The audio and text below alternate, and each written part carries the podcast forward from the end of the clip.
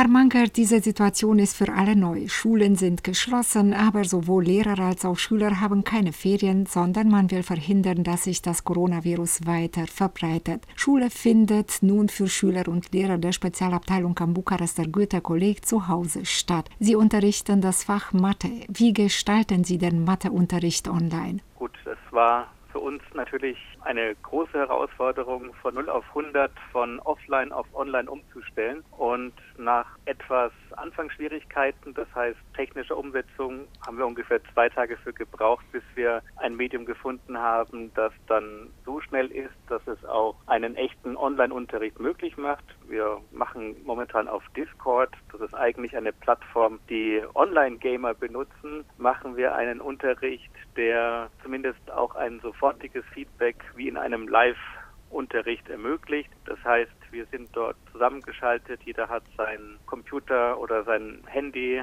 mit dabei eben und kann darüber sofort seine Frage stellen oder sich am Unterricht beteiligen. Was ein bisschen ein noch Problem ist, ist, dass man gleichzeitig so eine Tafel sozusagen, die hat man jetzt ja nicht mehr, sondern wir machen das jetzt auch digital, dass wir ein Whiteboard haben, auf das wir alle gleichzeitig schauen und auch inzwischen schreiben können und dass wir dort eben uns wie im normalen Unterricht eben Fragen stellen und auch eben weiter im Stoff kommen. Denn wir haben uns als Ziel gesetzt, wir müssen, wann auch immer es weitergeht, ja dann vorbereitet sein auf Prüfungen und was noch kommen mag dann. Wie motiviert man Schüler über das Internet? Machen alle mit oder gibt es auch solche, die dem Online-Matheunterricht fernbleiben? Gut, die Motivation, da muss ich jetzt ein großes Lob zumindest an meine Klassen aussprechen. Die ist von Anfang an da gewesen. Die Schüler helfen auch den Lehrkräften dabei, wenn es darum geht, irgendetwas einzurichten. Die haben ja oft da mehr Erfahrung als die Lehrkräfte. Und es gibt zumindest jetzt,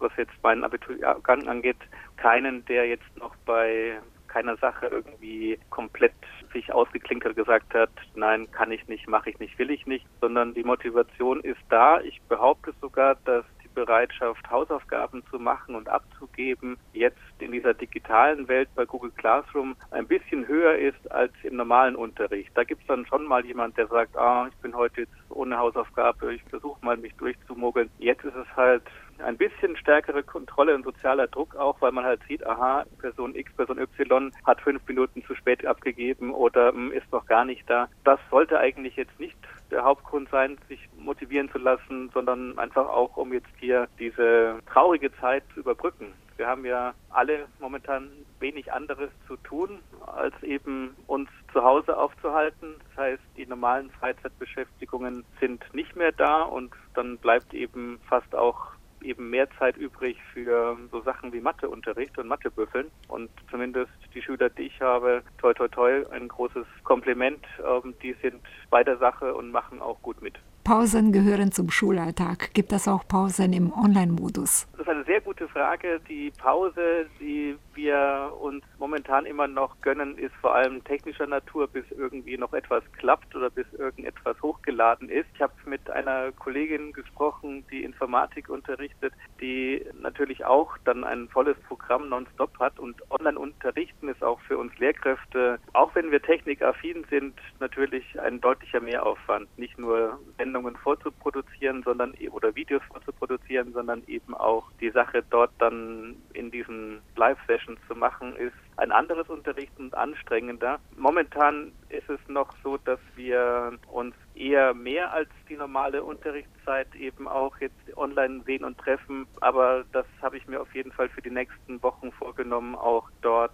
Bildschirmpausen verpflichtend einzuführen, dass die Leute auch mal wegkommen. Denn das kann ja auch kein Unterrichten sein. Wenn man statt der normalen Zeit hat man ja auch die Möglichkeit, mal im Buffet zu gehen oder zur Toilette oder einfach auch so die Pausen zu nutzen. Das muss natürlich auch in der Online-Welt möglich sein. Es kann nicht sein, dass man acht Stunden am Stück am Computer sitzt. Das machen vielleicht manche in ihrer Freizeit, aber das kann nicht gesund sein für, für einen normalen Unterricht. Ja, Online-Unterricht gibt es aber nicht nur in Mathe, sondern auch in den anderen Abiturfächern. Arbeiten Sie mit Ihren Kollegen zusammen, um den Schulalltag effektiv zu gestalten?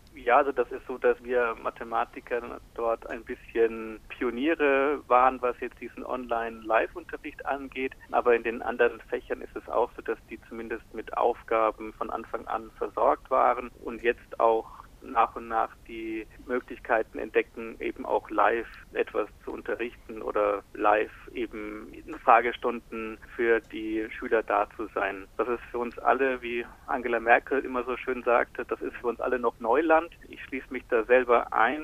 Das richtige Format oder das beste Format kann man jetzt in dieser Corona-Zeit wahrscheinlich gar nicht finden, aber zumindest kann es ein echter Impuls sein, auch für das Unterrichten, wenn es dann mal wieder im Normalbetrieb stattfindet. Und zu einer letzten Frage. In Deutschland spricht man bereits über ein Notabitur. Hat man sich in Bukarest und Temeswar den Spezialabteilungen Gedanken darüber gemacht? Da sind wir auch in Gesprächen. Also ich habe mit unserem Abteilungsleiter in Clevens ständigen Kontakt und sobald wir aus Deutschland dort auch Signale haben beziehungsweise verlässliche Richtlinien, werden wir das mit den rumänischen Stellen auch natürlich noch absprechen. Für uns ist ja die Sondersituation, dass wir eben ja sowohl einen deutschen Abschluss, sage ich mal, als auch einen rumänischen Abschluss am Schluss vergeben. Und da müssen natürlich alle Beteiligten mit ins Boot geholt werden. Aber da sind wir von der Spezialabteilung im ständigen Austausch mit den ja uns zuständigen oder uns übergeordneten Stellen.